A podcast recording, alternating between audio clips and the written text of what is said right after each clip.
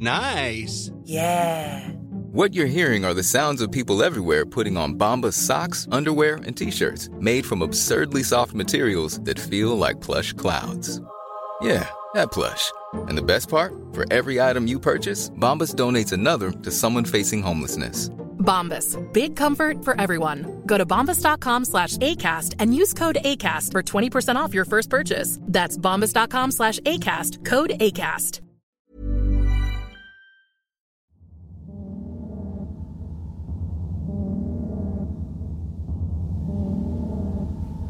On a chilling evening in December 1989, a shadow loomed over Montreal's Écoles Polytechnique. A sinister figure unleashed a horrifying act of violence, specifically targeting female students. The echoes of that night still resonate as a somber reminder of the darkness that can descend upon us, the most unsuspecting. I'm Nicole, My name's Ben, and you're listening to Wicked and Grim. a true crime podcast.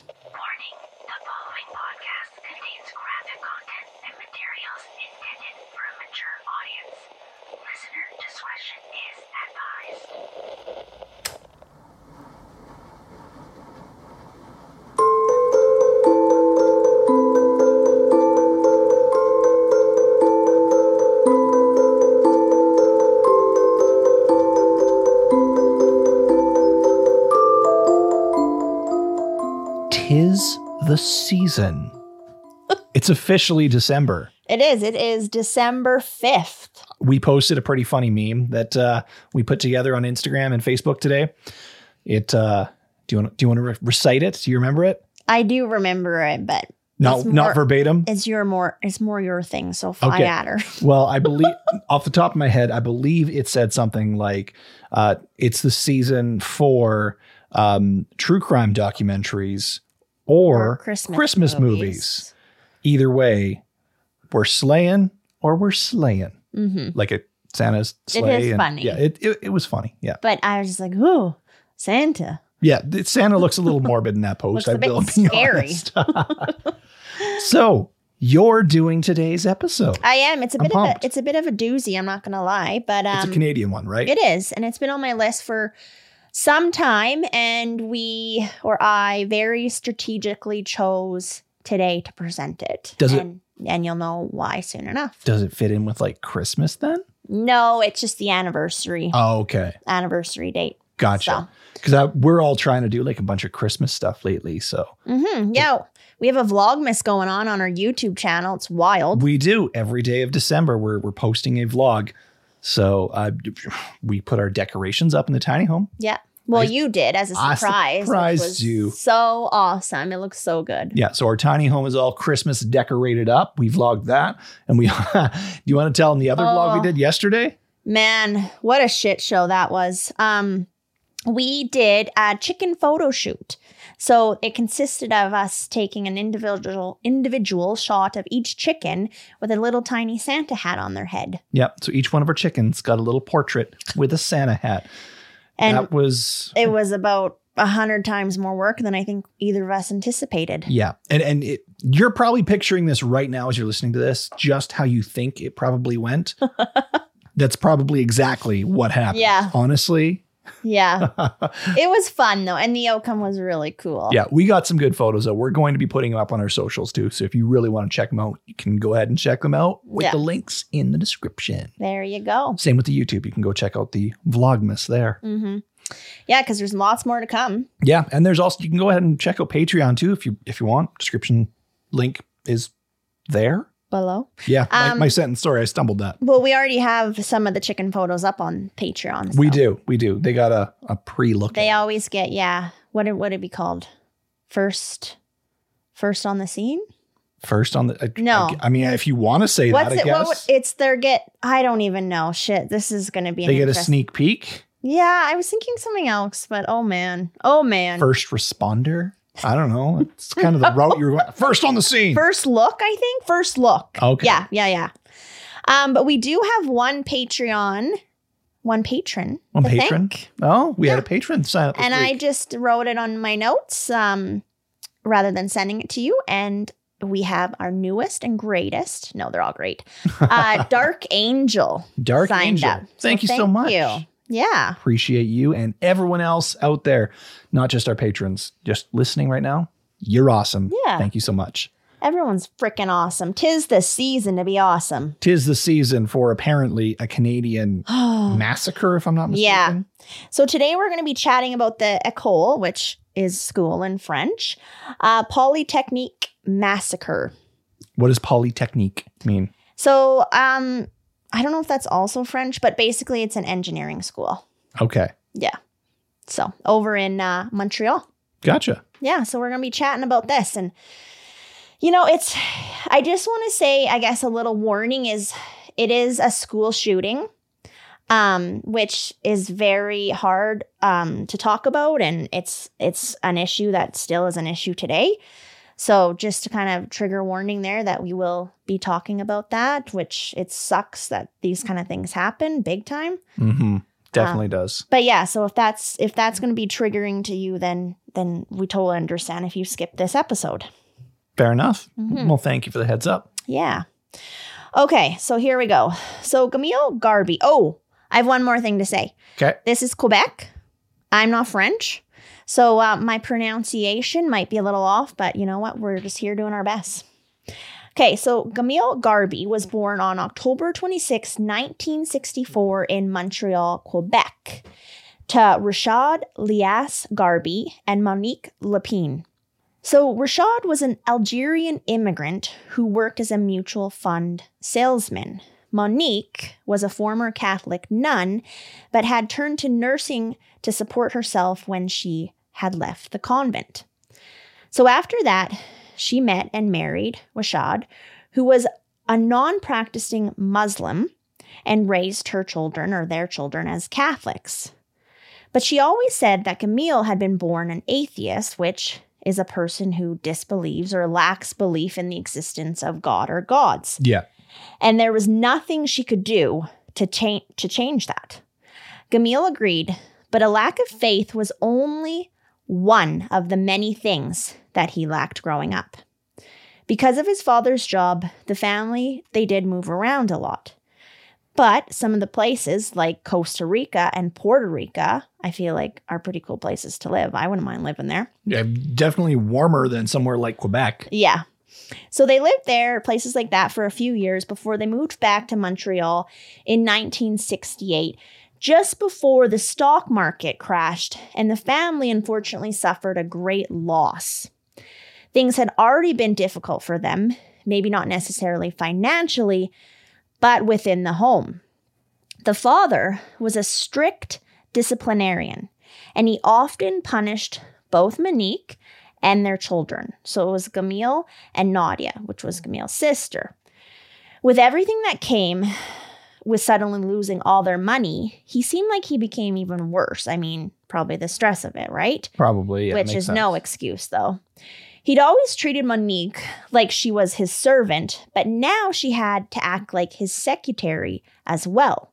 He'd have her typing out all of his documents, and he watched as she did this over her shoulder.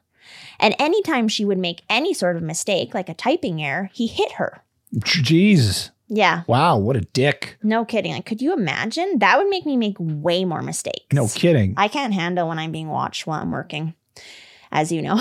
yeah.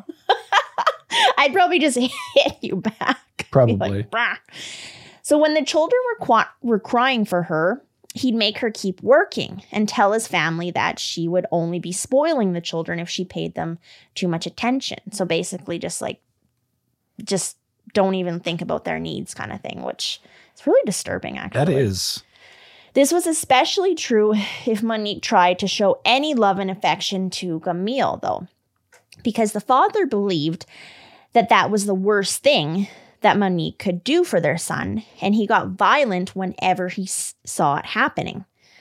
Basically, like, don't show love and affection, especially to a boy, I guess, right? What the fuck? Why? I don't know. Okay. I don't know.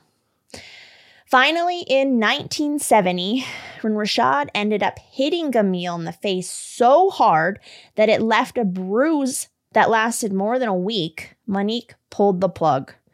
She packed up the children and herself up and filed for a legal separation. Good for her. That's not an easy thing to Oh, do. So good no. on her for having the strength to do that. No. And I feel like, I mean, it's never an easy thing to do, but I feel like back then it might have even been harder. Oh, I think so Right? too. Because So- the the the view on everyone else, like, you know, it's like you don't leave a relationship. Like if you do, you're the problem. Like all these fucked Yeah. up things that have gone through like several decades of like marital, I don't know the words, but like marital point of view that anyone had in different generations. Well, and then she also had a religious background, Yep. which adds a whole nother level, It right? certainly does. A lot of people in the religious world, um, if they do leave a relationship like that, they'll get ostracized Yeah. by not only um, other family members, but like members of their commune in the church.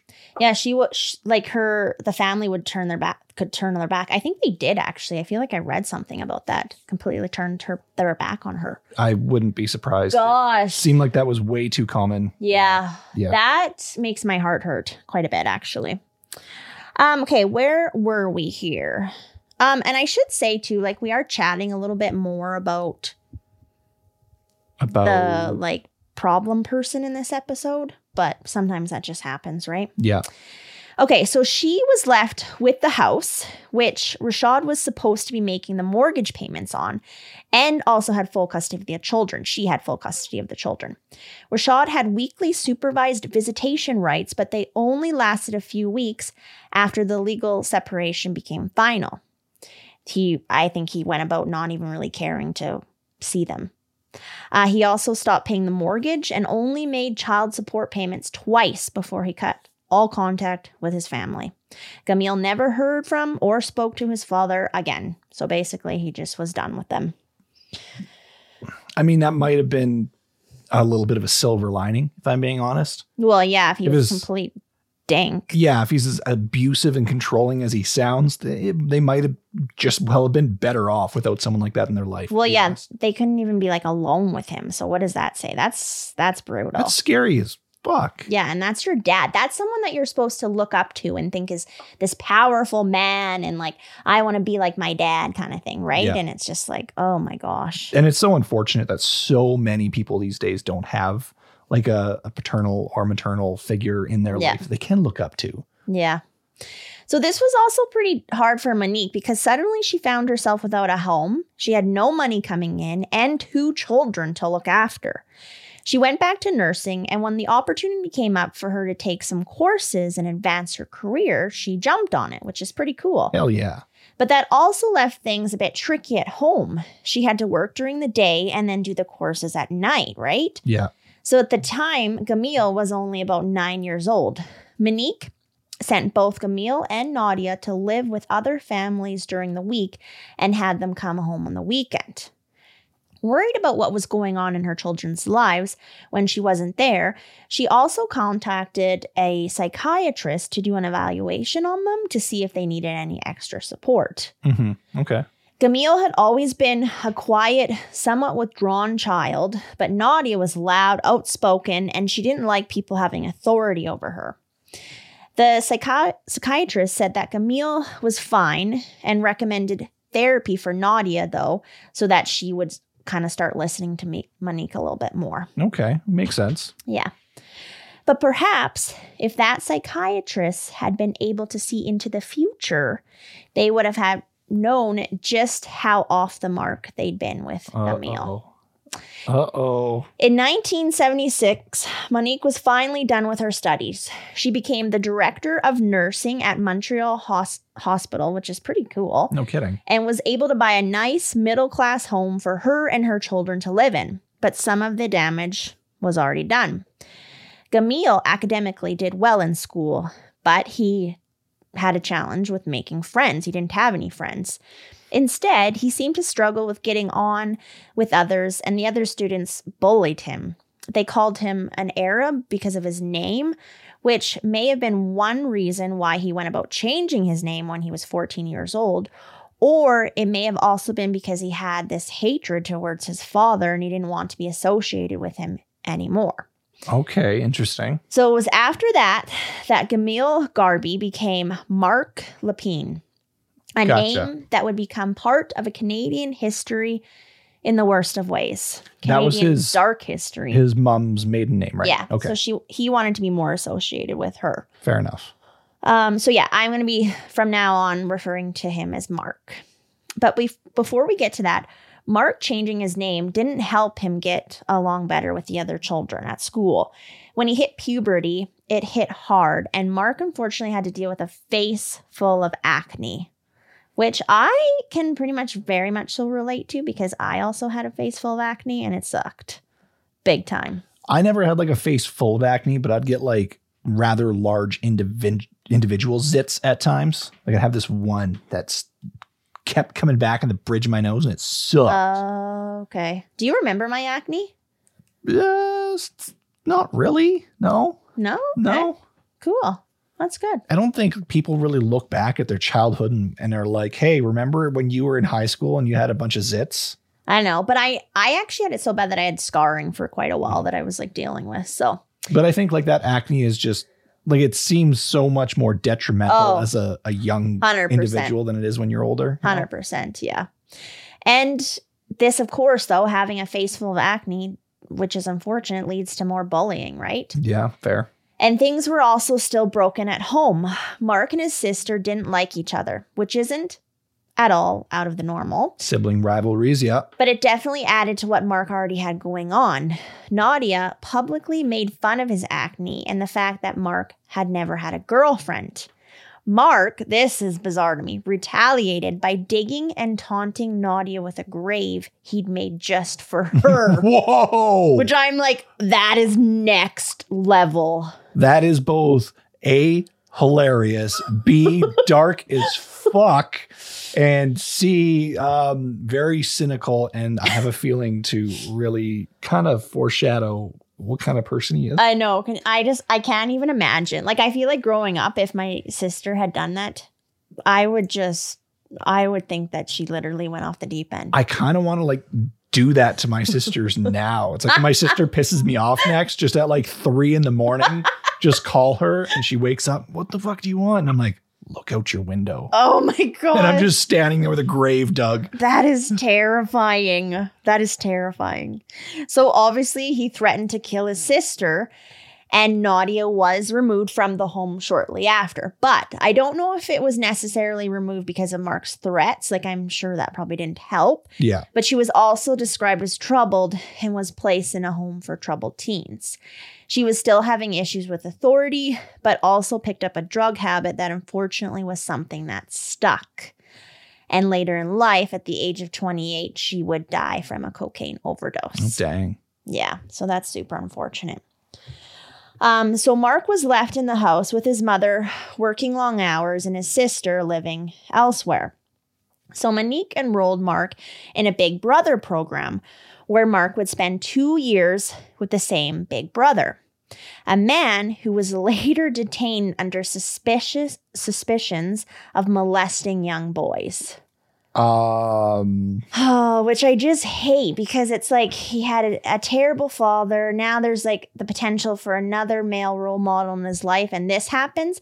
Mark has always denied that anything had happened between him and his big brother, but again, who can know for sure? hopefully he's he's telling the truth, and hopefully that is the case. Yeah, just so sick that someone puts themselves in that position to, I mean, being a big brother is like kind of a big deal, like the Big Brothers Big Yeah. Sisters program, right? And then, and then to to go to be in that program f- for that, like, oh, that is just so disturbing to me. That's that's about as nasty as you get, Yeah, if I'm being honest. yeah. Like you think that this person has a good heart, and then yeah, no. Oh wow. Um, when Mark was 17, he tried to join the Canadian Forces but was rejected after his interview. His rejection letter stated that he'd been um, determined to be unsuitable, but Mark later went into more detail with a friend. Apparently, Mark also had an issue with authority, and the interviewers had also found him to be antisocial. Okay, interesting. Yeah. So that was the end of that career, I guess you could call it. But Mark got it together and started off on another track. He took pre university courses and got a job at the hospital that his mother worked at to start making some extra money for himself. His colleagues found him to be a bit immature though and hyperactive. He always seemed to be on the edge and had a nervous energy about him, and that became even more so whenever he was around women. He apparently got very shy and awkward around them and didn't really seem to know how to talk to them. He either said nothing to them at all, which is pretty awkward, or more awkwardly, he totally overcompensated and started talking too much. I'm literally picturing Raj from The Big Bang Theory, where he just could not talk to women unless he was drunk, and then even then he just like was way too much all the time. Yeah, yeah, that's good. That's good, actually, way of just of thinking about it. So he'd start telling them about how great he was and everything he had accomplished in his life, and Sounds like me when I'm drunk. let them get a word in edgewise. Does that still sound like him? It sounds more like me. I have some drinks in me. Hey, everybody, I'm amazing. You want to hear all the stories about how great like- I am? That's you not having been drinking. Wow, thank you. You're just a confident person. There's nothing wrong with that. I don't tell everyone how great I am when I'm sober, only when I'm drinking. You tell me all the time how great you are. yeah, it's different. Um, Mark then switched degrees and started doing a technical education in electronics technology. He did great in his classes until the final term of his program when he suddenly stopped showing up and ended up dropping out.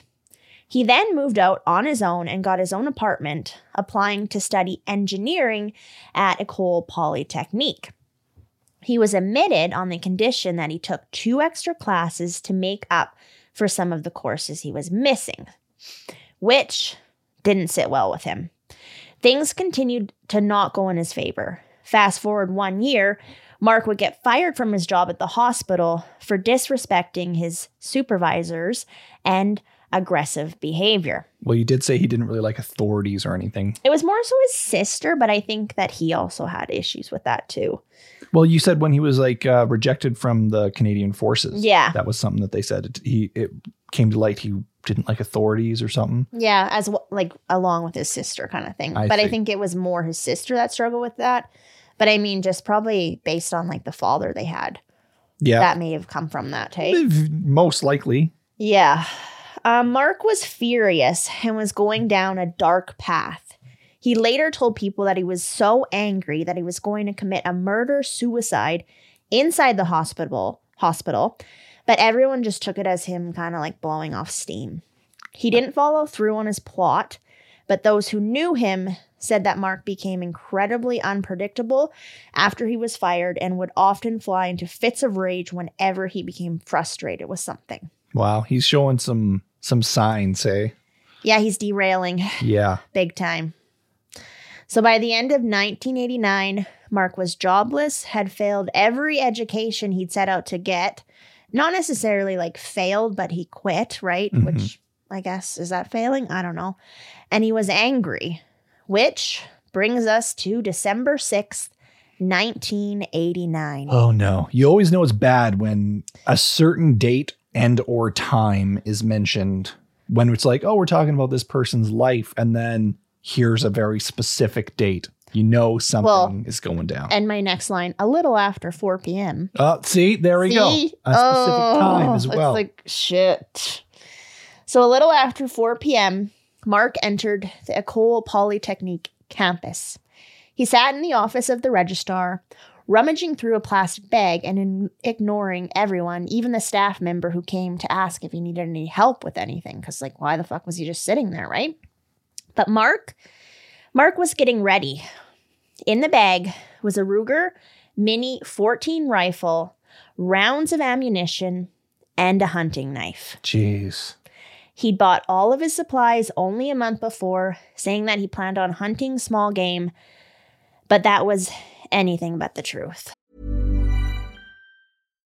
If you're looking for plump lips that last, you need to know about Juvederm lip fillers. With Juvederm Volbella XC and Juvederm Ultra XC, your lip look, whether it's subtle or bold, can last up to one full year with optimal treatment and no additional maintenance. Find a licensed specialist and see if it's right for you at juvederm.com today. That's J U V E D E R M.com. Add fullness to lips in adults over 21 with Juvederm Volbella XC or Juvederm Ultra XC. Do not use if you have severe allergies or a history of severe allergic reactions, or if if you're allergic to lidocaine or the proteins used in Juvederm. Tell your doctor if you have a history of scarring or taking medicines that decrease the body's immune response or that can prolong bleeding. Common side effects include injection site redness, swelling, pain, tenderness, firmness, lumps, bumps, bruising, discoloration, or itching. As with all fillers, there's a rare risk of unintentional injection into a blood vessel, which can cause vision abnormalities, blindness, stroke, temporary scabs, or scarring. For full important safety information, visit juvederm.com. He then left the registrar's office and started walking around the building until he entered a mechanical engineering classroom that had about 60 students in it. One student was in the was up front giving a presentation and Mark calmly walked up to join them. He stopped the presentation, pulled out his gun, and started giving out orders. He told all the men to line up on one side of the room and all the women on the other. Everyone initially thought it was some kind of joke because it was actually the last day of classes before exams started. hmm So they're just thinking like someone's just doing a prank. Yeah. So no one actually listened until Mark got them to listen by firing a warning shot into the ceiling. Out of about 60 students, only nine of them were women, and Mark ordered them to wait on one side of the room while he told the men to get out of the room. When he had them alone, Mark turned to the women and simply asked them if they knew why they were there. The women didn't answer, but one of them asked Mark who he was. Instead of answering, Mark told the women that he was fighting feminism. The women were shocked and confused, and I'm sure also terrified out of their minds. But one woman actually spoke up, Nathalie Provost. Tried to calm the situation by telling Mark that he wasn't holding feminists at gunpoint. She told him that they were just women studying engineering, not feminists, but Mark disagreed with this. He opened fire, shouting, You're all feminists, as he, as he shot at the defenseless women in front of him. He hit all nine, killing six and wounding the other three. He killed Helene Colgan, Nathalie Croteau, and Annie St. Arneault, who were all 23 years of age. Barbara Daigneault and Anne Marie LeMay were both 22 years old, and Sonia Pelletier, 28 years old. Wow. So this guy's a right dick. Oh, yeah, more so. Wow. Like, it's just unfathomable to me. To just be like, no, you are this and I am fighting that. What kind of self righteous prick do you think you are? Yeah. Like, holy fuck. Like it's so disgusting. Um, so as the women were left wounded and dying on the classroom floor, Mark started walking around. He wrote the word shit twice on one of the students' projects before leaving the classroom and heading down the hall.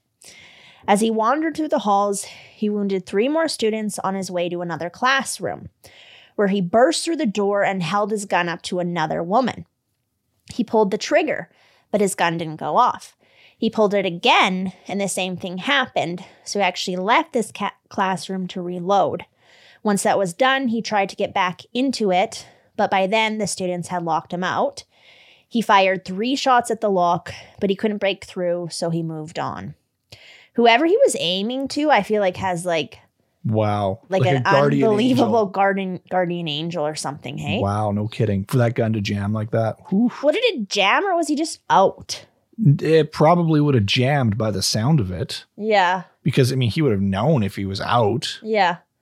So I, So- I'm not 100% Gosh. sure, but but still like uh, honestly very eh, like guardian angel but also the trauma that would still be associated with having a gun oh, yeah. be drawn on the you. PTSD from that would be real. oh. Especially considering i mean many people would probably question like why was i the one to live? Yeah. Like what why did these people die but i get to live? Not to say that it's anyone's fault. Like you should not be sitting here questioning why was i the one to get to live? But some people like in a ptsd moment will start thinking that way. And mm-hmm. it's it's terrible. Yep. Yeah. Oh my goodness like this whole scene is just it gives me goosebumps and it makes me ill to my stomach yeah i can't blame you for that Uh, so he headed into the school's financial services office where he found Maryse Laganière, a 23 year old budget clerk. So she wasn't a student, but yet an employee. She had heard the shots and saw what was happening, so she locked the door to try to keep Mark out. Unfortunately, though, the door she just locked had a window, so Mark was able to aim and shoot her through it. Oh, fuck. Maryse was a newlywed. She was married for three months before her death, and her husband Jeff had come to pick her up at the school that night and was met with the chaos. Apparently, there's like, it's seen on a news footage or whatever, him like searching the crowd or like searching the people that are coming out in stretchers and oh stuff. man, that is absolutely heartbreaking. Oh, wow. I know. I know. I didn't write that in here because I was like, maybe I won't say it, but it came out because it just, yeah. I like, That is gut wrenching. yeah, to be in that situation, hey. Wow. So, Marc then moved to the cafeteria where about a hundred students and staff were gathered. Oh, fuck this guy. Holy. Yes. I'm sorry. This guy, he makes me mad. Oh, yeah. Very much so. yeah. I mean, I think his favorite word is shit. Well, he's a piece of shit. Yeah. Without saying a word, Marc lifted his gun and shot nursing student Barbara Klucznik and wounded another before people realized what the fuck was happening and all hell broke loose. Barbara was the oldest of the victims at 31 years old, and her story sucks. Um, her and her husband had moved to Montreal from Poland in 1987, and they believed that Canada to be like the safest place in the world. So they chose Oh, no. they chose it. Um, and she wasn't an engineering student. She was a nursing student, like I said, but apparently her and her husband were in the cafeteria, that cafeteria, because it was like the least expensive on campus or something. Man, Oh, which I, I just, I hate shit like that. that breaks my heart. Yeah. Oh, And it never really said, but I do think that her husband was like with her there. Like it from, and no one, it never really said it in the reports, but you could kind of tell. So I can't, like, to, to be there witnessing that, like, geez. Um, people either fled the room or tried to find somewhere to, to hide. Two of the women who stayed were 21 year old students Anne Marie Edward, who was a chemical engineering student, and Genevieve Bergeron, a civil engineering student. They were hiding along with two other students, one male and one female, but Marc saw them first. He shot and killed both Anne Marie and Genevieve before ordering the other two students to come out from under the table. They listened, and for whatever reason, Marc decided to let them live before he moved on. He then headed to the third floor where he shot and wounded one female and two more male students before he entered yet another classroom. As he entered the classroom, he told the men to get out as he turned to Marie, Maryse Leclair, who was at the front of the class giving a presentation. Without hesitation, he shot her, wounding her before moving on to the students sitting in the front row. He shot and killed 29 year old Maud Haviernick and 21 year old Michelle Richard as they desperately tried to flee the room with others hiding under their desks. Marc moved through the classroom targeting the female students. He wounded three more and then killed 21 year old Annie Turcotte. He then reload, reloaded and headed to the front of the class, shooting in any direction he felt like. When he got there, Maryse, who he wounded just earlier, was still alive and asking for help. So Marc pulled out his hunting knife and stabbed her three times, killing his last victim. wow. She was 23 years old. Wow. Yeah. Not only is this dude like absolutely blatantly sexist, but oh, I don't even know how to put it into words. The lack of remorse he has for human life boggles my mind. Yeah. Someone's pleading for your for help and instead of even I'm just playing devil's advocate here because he has a gun in his hand just ending their life with a bullet to the head, he decides he wants to revel in stabbing her to death to Yeah. finish the job. That right there speaks so much about what kind of person this guy is. hmm We can go off and say how much of a dirtbag and piece of shit this guy is, but that right there says so much. Yep. And the thing is, too, like, he, it was reported that he was so calm and stuff through all of this process, right? Like, this Mhm. wasn't phasing him, which is just bizarre. Like, oh my gosh. Now, the really shitty thing, though, about um, Maryse here, she would later be found by her father, who was part of the Montreal police force. Oh no. He immediately recognized her sweater, which she had worn to Sunday dinner the week before, saying she had purchased it for Christmas. Oh man. Yeah, Everything about this just keeps tugging at the heartstrings. Holy shit. I know. It is so disturbing. Like I just like look at my sweater, Dad. I, I bought Oh, this for oh, Christmas. Ben, don't. I bought this for Christmas this year, Dad. Like, what do you think oh, at Sunday gosh. dinner? Yeah. And then because of the, like, holy shit, the Oh. scene that's painted in my head with that. Yeah. Oh, okay. I I feel like I'm just gonna sob here. Um, so Marc then took off his hat, wrapped his coat around his gun, and shouted, Oh shit, before he shot himself in the head. His rampage had lasted only 20 minutes from start to finish, leaving 14 people injured, 10 being women and 4 men, and another 14 women dead. Holy, 28 people. that's wild. And that's not even to mention all the people that are affected, not necessarily with an injury, but with like, The PTSD, PTSD, and stuff that we're already talking about. Yeah. yeah.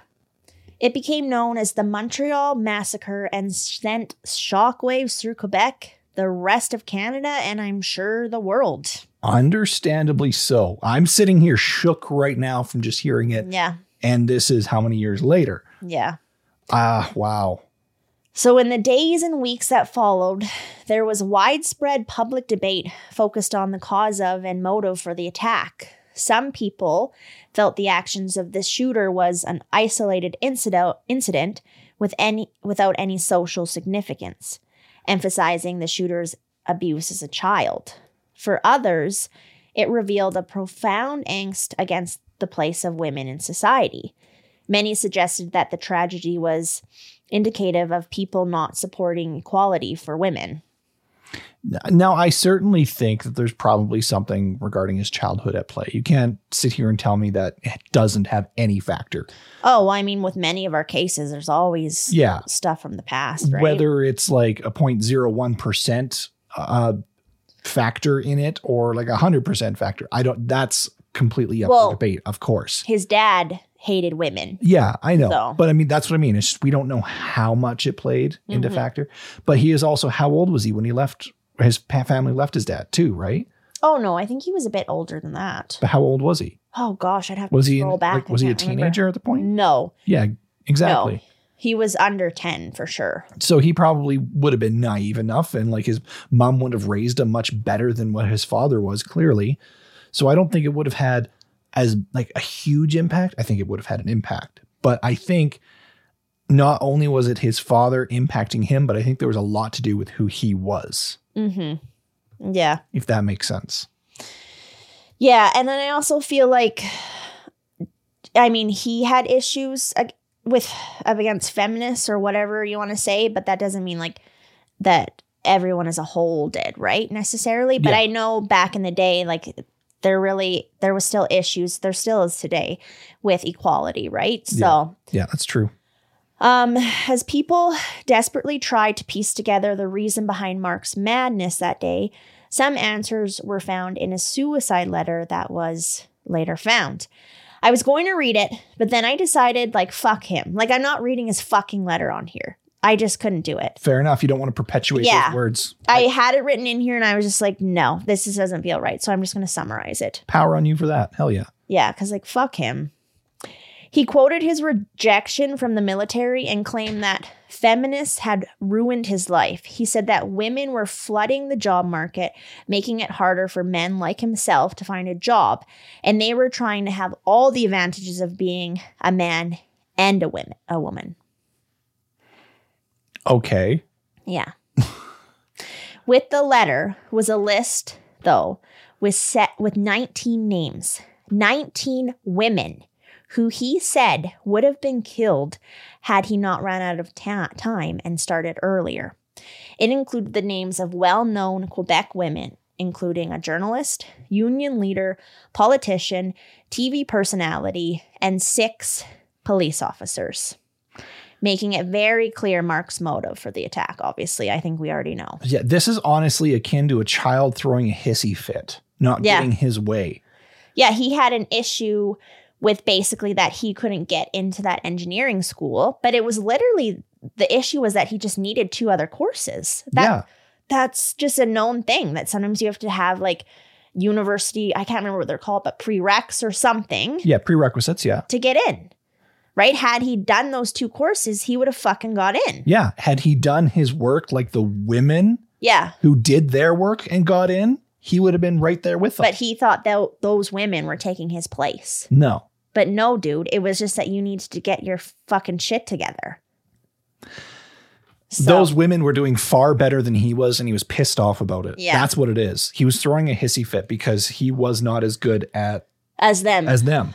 They were far better. Yeah. And he had some fucking complex where he figured that they should just be lower than him no matter what, because he's a f- piece of shit. Yeah.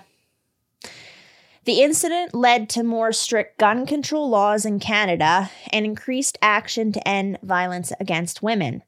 It also resulted in changes in emergency res- or services protocols in shootings. Because, I mean, I don't know if they had dealt with a lot of this. So there were like a few issues where people kind of thought the police should enter far quicker than they did. So, I mean, it did, they changed protocols. And I know in future shootings, it was helpful.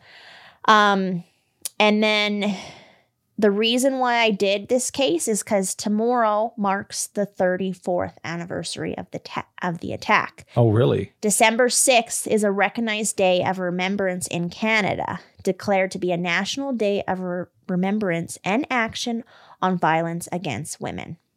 I've never heard of this day.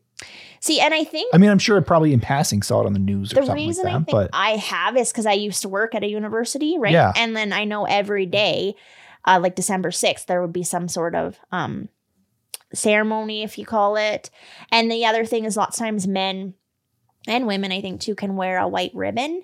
And it's just sort of, okay. it can also be a white ribbon day or whatever. And it's just kind of like they're, they're, you know, standing against violence against women as well. Gotcha. Yeah. See, I worked in a predominantly male dominated environment in a sawmill for the last 16 years.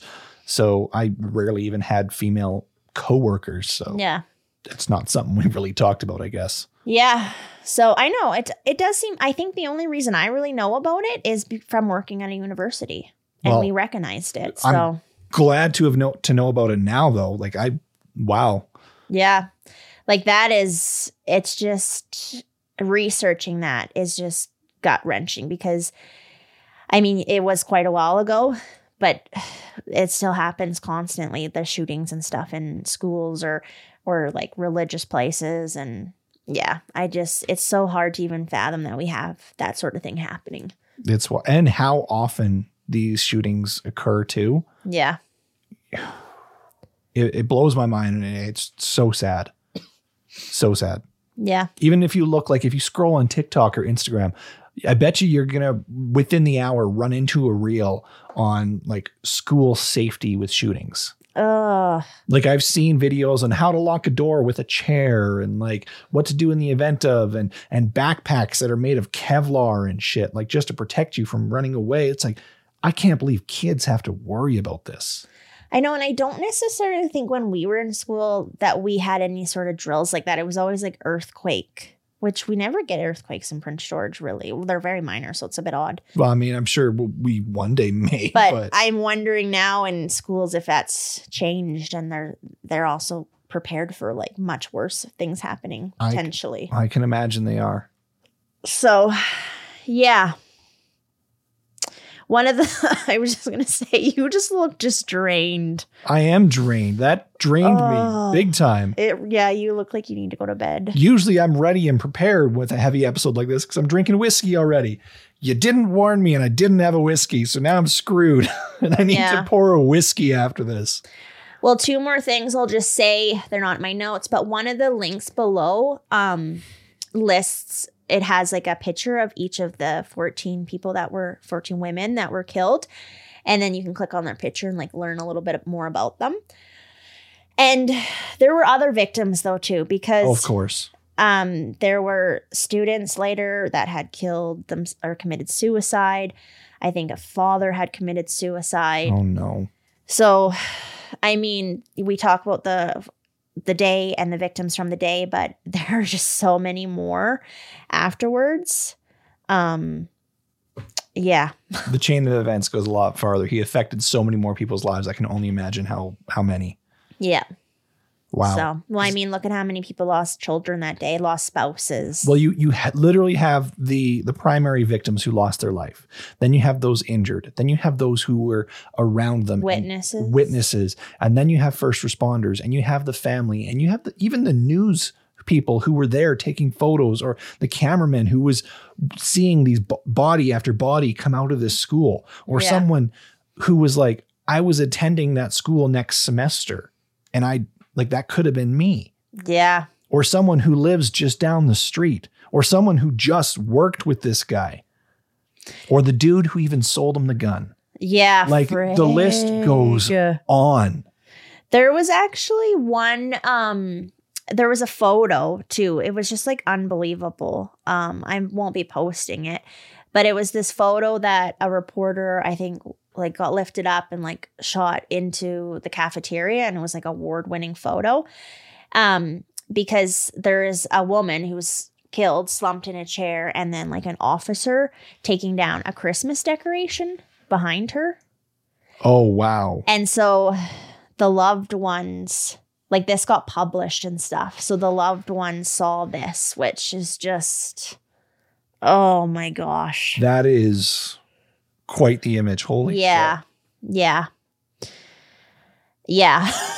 I mean, uh, yeah, it's just so uncomfortable. It's so uncomfortable. Some of these cases are so uncomfortable. They truly are. And I can't imagine getting in the mind of some of the people who commit these crimes. Yeah. It baffles me what drives them to really go this far. Because for me, I'm like, I don't know. I feel bad if I accidentally step on my dog's paw and I'm like, I'm so sorry. I'm the worst person in the world. And then it's like someone just can so coldly take people's lives. hmm Like, what the fuck? Yeah, I mean, these were all like beautiful, intelligent. A lot of them were just about to graduate, like, Yeah. you know, starting the their lives they could have led. Yeah. Yeah, we never even talked about that. Yeah. Jeez.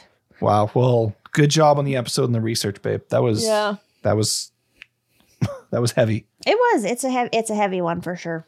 It is. Yeah. Well, um, we just want to thank you guys for sticking through this. Thank you for being here. Thank you for listening. Uh, if you want to check out any of our links, they are in the description of this podcast, like our YouTube with we have the Vlogmas going on, Mhm. um, our Instagram, Facebook, Patreon. It's all down there. Feel free to check it out. And if you're just here, not checking those out, that's cool too. We seriously appreciate you. You guys are absolutely wicked. That's totally fine. Yeah. So yeah, until next Tuesday. Stay wicked.